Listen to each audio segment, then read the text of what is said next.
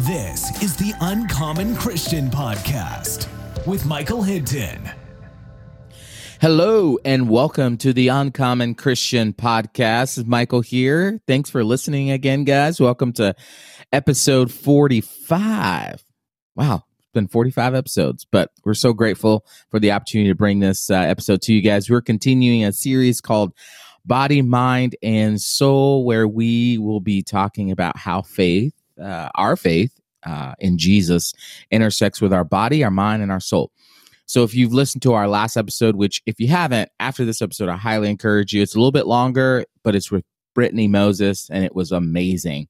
But uh, we talked about how the theme of this uh, series is this moment that one of the followers, a guy by the name of Matthew, uh, captures in his book of the Bible uh, with Jesus. That there was these religious teachers, and they were uh, trying to entrap Jesus. They wanted Jesus to say something wrong so they could accuse him and punish him.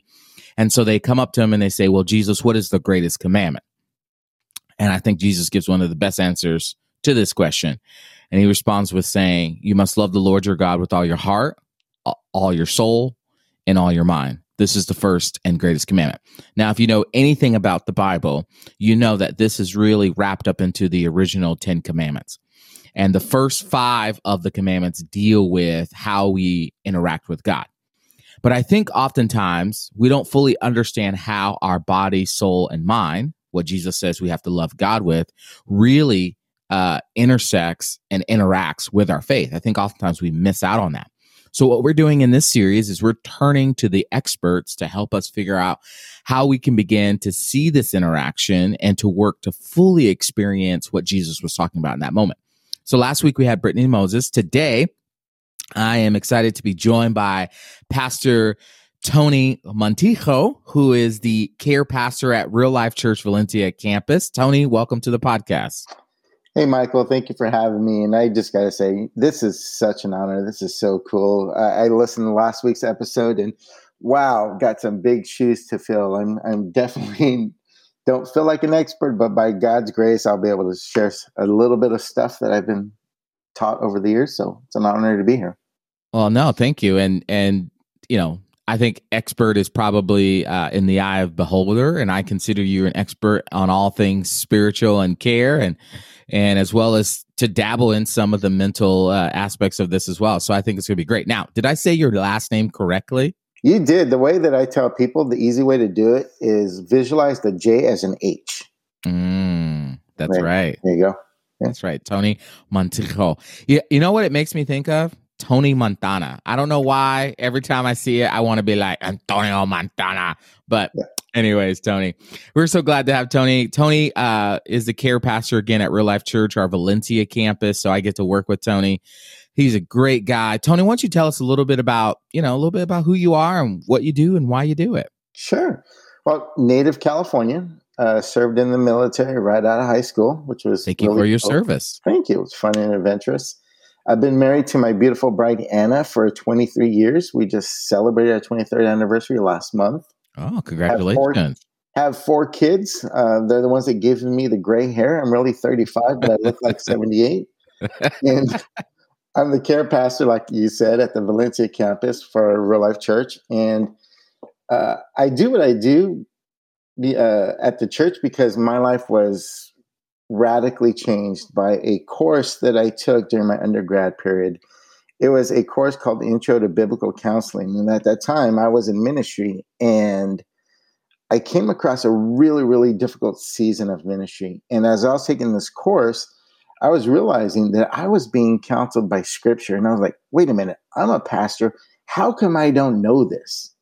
So at mm. that point, I resolved myself to go on and get my master's in biblical counseling because I wanted to share what I learned. I wanted to help people to no longer stay stuck. I wanted to help them become free and just to learn how to navigate those hurts, habits, and hangups. And that's what brought me to care at real life.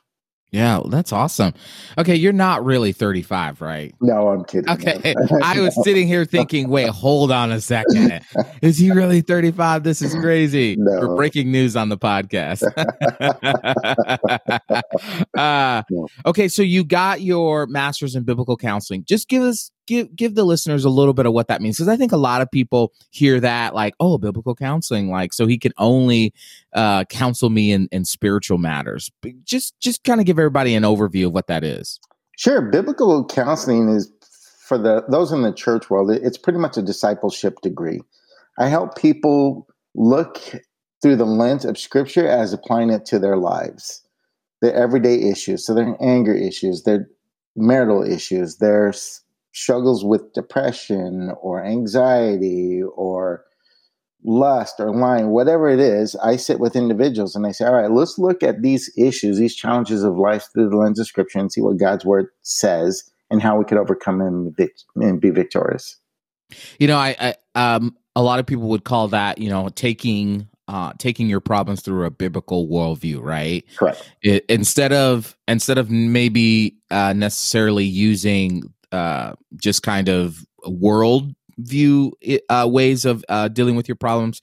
What you do is you you help people say okay how how would uh, the bible instruct us to walk through these different situations? Correct. Gotcha. That's great. Yep. now here's the thing. So there's this moment with jesus right? I just mm-hmm. kind of talked about that and these religious leaders they come and they want to trick jesus. They want to get jesus to say something inflammatory say something uh, that would uh, incriminate him uh, against the jewish you know the mosaic law so they could arrest him and and kind of squash this movement that he's doing okay? And so uh, they ask jesus what is the greatest commandment? Jesus says well the greatest commandment is to love the lord your god with all your heart your soul in your mind. So to you when you read that what does that mean to you and then secondarily, what do you think Jesus is really trying to get at with this answer? Got it. You know, Michael, that's a really great great question because nowadays there seems to be many different understandings of heart, soul, mind, and like I said earlier, I'm not a mental health professional, so I'm going to solely stick to what Scripture says. I know my lanes, I know my channels. I'm going to stick in that. Yes, and there's, sir. and there's a lot of confusion that comes in because I think more often than not, we tend to import a modern idea of what mind, brain, and intellect is into the text. We transpose it. Like you're saying, biblically, uh, we want to stick to that. I want to stick to that. And biblically, the heart is often referred to as not only the center of spiritual activity, but it's a control center of human life.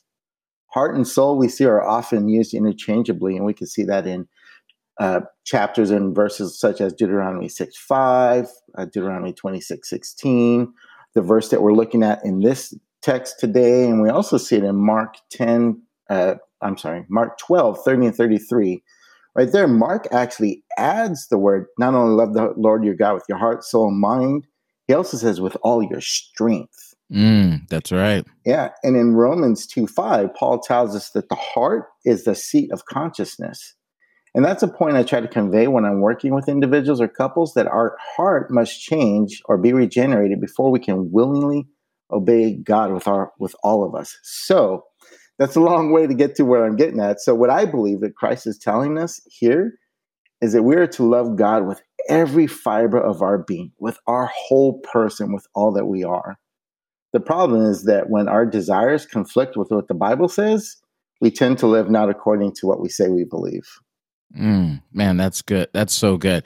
And I think oftentimes what we find and and um we've we've seen this in in the scriptures too. It says, you know, out of the heart, you know, flows. Like what comes out of our heart is truly what is inside of us, right? And yeah. so if our heart is unhealthy, right? If our heart or right. soul, whichever you want to kind of call it there, if it's unhealthy, if it's dealing with issues and things that distract us from God, then what what overflows out of that isn't necessarily going to be love for God at first.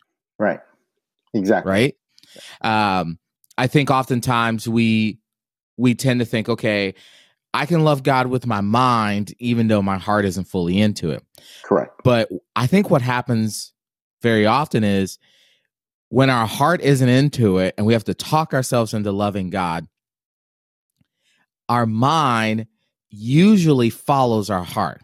Correct. Now, a lot of people will say, "Oh no, your your your heart will follow your mind." No, no, no, it doesn't mm-hmm. happen that way because your mind is really reacting to what's in your heart, what's like what you really desire and truly want. Correct. Correct. Right. And so, like, how do you see that playing out as we, you know, walk through and your role as a care pastor? Like, okay, so first of all, explain to people what that means. What what is a care pastor? okay.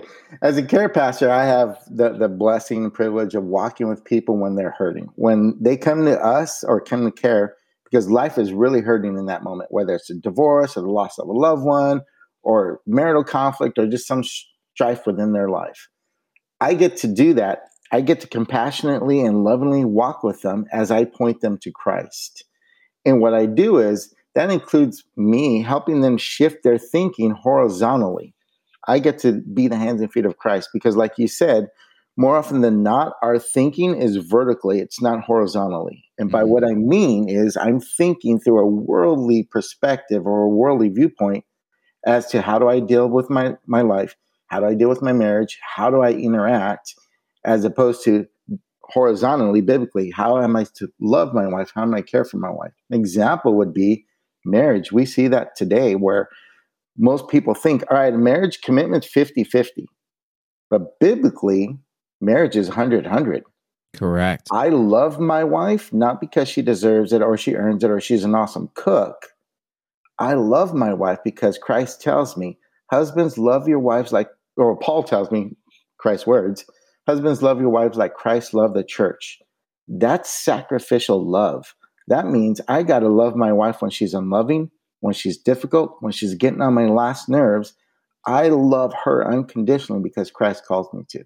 That's a horizontal. Uh, that's a vertical thinking as opposed to horizontal thinking. I'll love you as long as you keep loving me, or right. do for me as I do for you.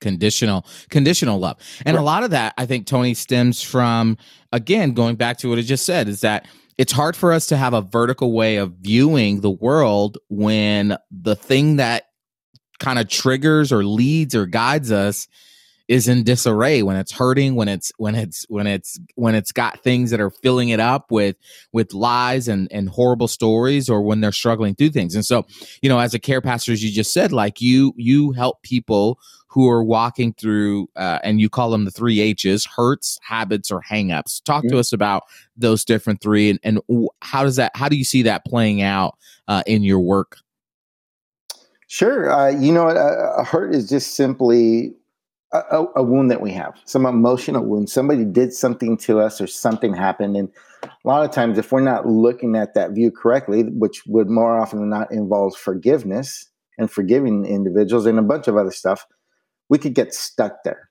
Yeah. And then we just get caught. And, and that would be lead us to a hangup. I'm hung up on this. I'm stuck. I, I can't move forward.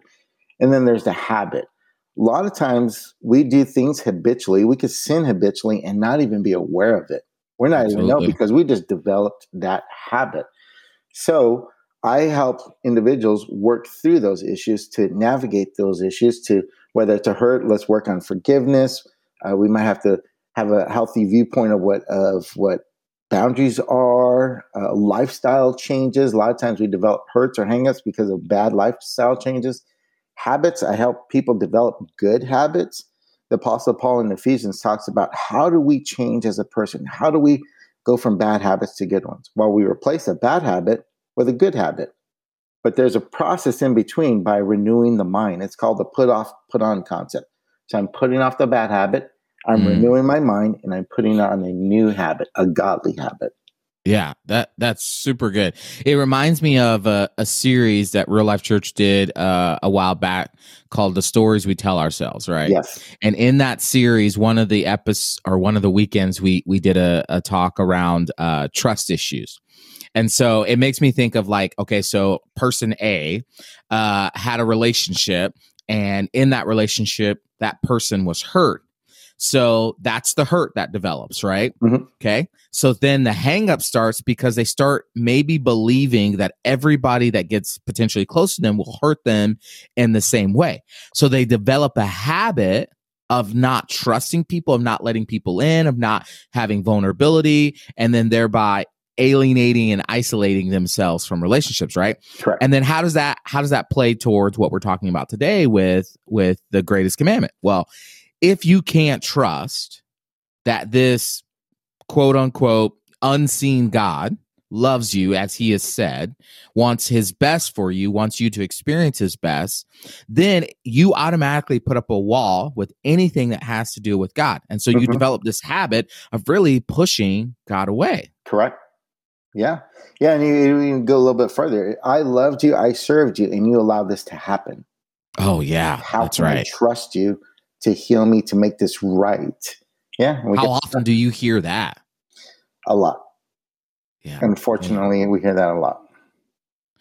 Okay, so if our heart is not working as it should be, Mhm. that's going to have a great impact on what I would call our thought life, Correct. right?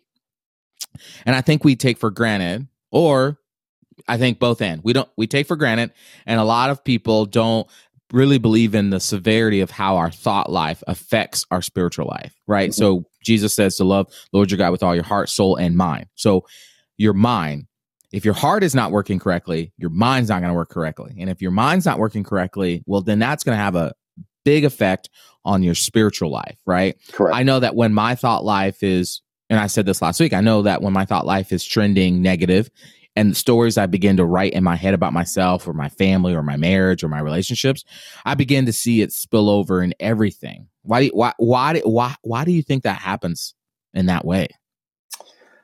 Um, well, I would say that that's a, that's a really good question, but I would add that that I would add to that and say that many have are not even uh, have not even considered how their thought life affects their spiritual life. I'm not even thinking that way. I'm not thinking that they Mm. work together or that they're connected. I'm just going on with life. I've never been taught or trained, or I've never even heard that. So I would say it's because we let our stinking thinking kick in, and it guides the ship Mm. Mm. it guides the ship and our and sin ends up creeping in and taints our thought life so we have to work hard to clean that up and paul tells us in 2 corinthians 10.5 that we are destroying speculations and every lofty thing raised up against the knowledge of god and we're taking every thought captive obedient to christ that's a charge that we are all given we have to take our thoughts captive and that simply means uh, gaining control over what we think about ourselves, about life, as viewed through Scripture. And it's simply put, what you put in your mind affects how you think and act. For Mm. example, if you watch a scary movie as a kid, or maybe even as an adult at night, there's a good chance that you might have nightmares or Right. not sleep well because I put that thought in there. Those images are there. So God has provided a way to overcome un- unhealthy thoughts and behaviors. It's just a matter of taking charge of our life His way. Right. Man, that's so good. Yeah, I see this in a way of, you know, connecting the the three levels there is if your heart isn't right, you can't it's hard for you to feel like you're you're somebody who's loved, who's valued, right? Correct. And if you don't feel or um that you're somebody who deserves to be loved and valued, then you begin to think less of yourself. And then so whatever it is that God says about you and his relationship with you has no value to you because you don't because none of it's all connecting to as well together. Your thought life has has severely impacted your your relationship with your creator with God. Correct. Yep, yep. And um, in Pro, I, I love Proverbs four twenty three. Proverbs four twenty three says, "Watch over your heart with all diligence, for from it flow the springs of life." Mm, Yeah, the word heart here is used to describe our inner being, our whole person, our thought life. In this passage, we see that our actions, good or bad, are directly controlled by our thought life. Mm. Faith and our thought life work best when they're on the same road going together in the same direction. More often than not, for many, these two are traveling on the same road but in different directions.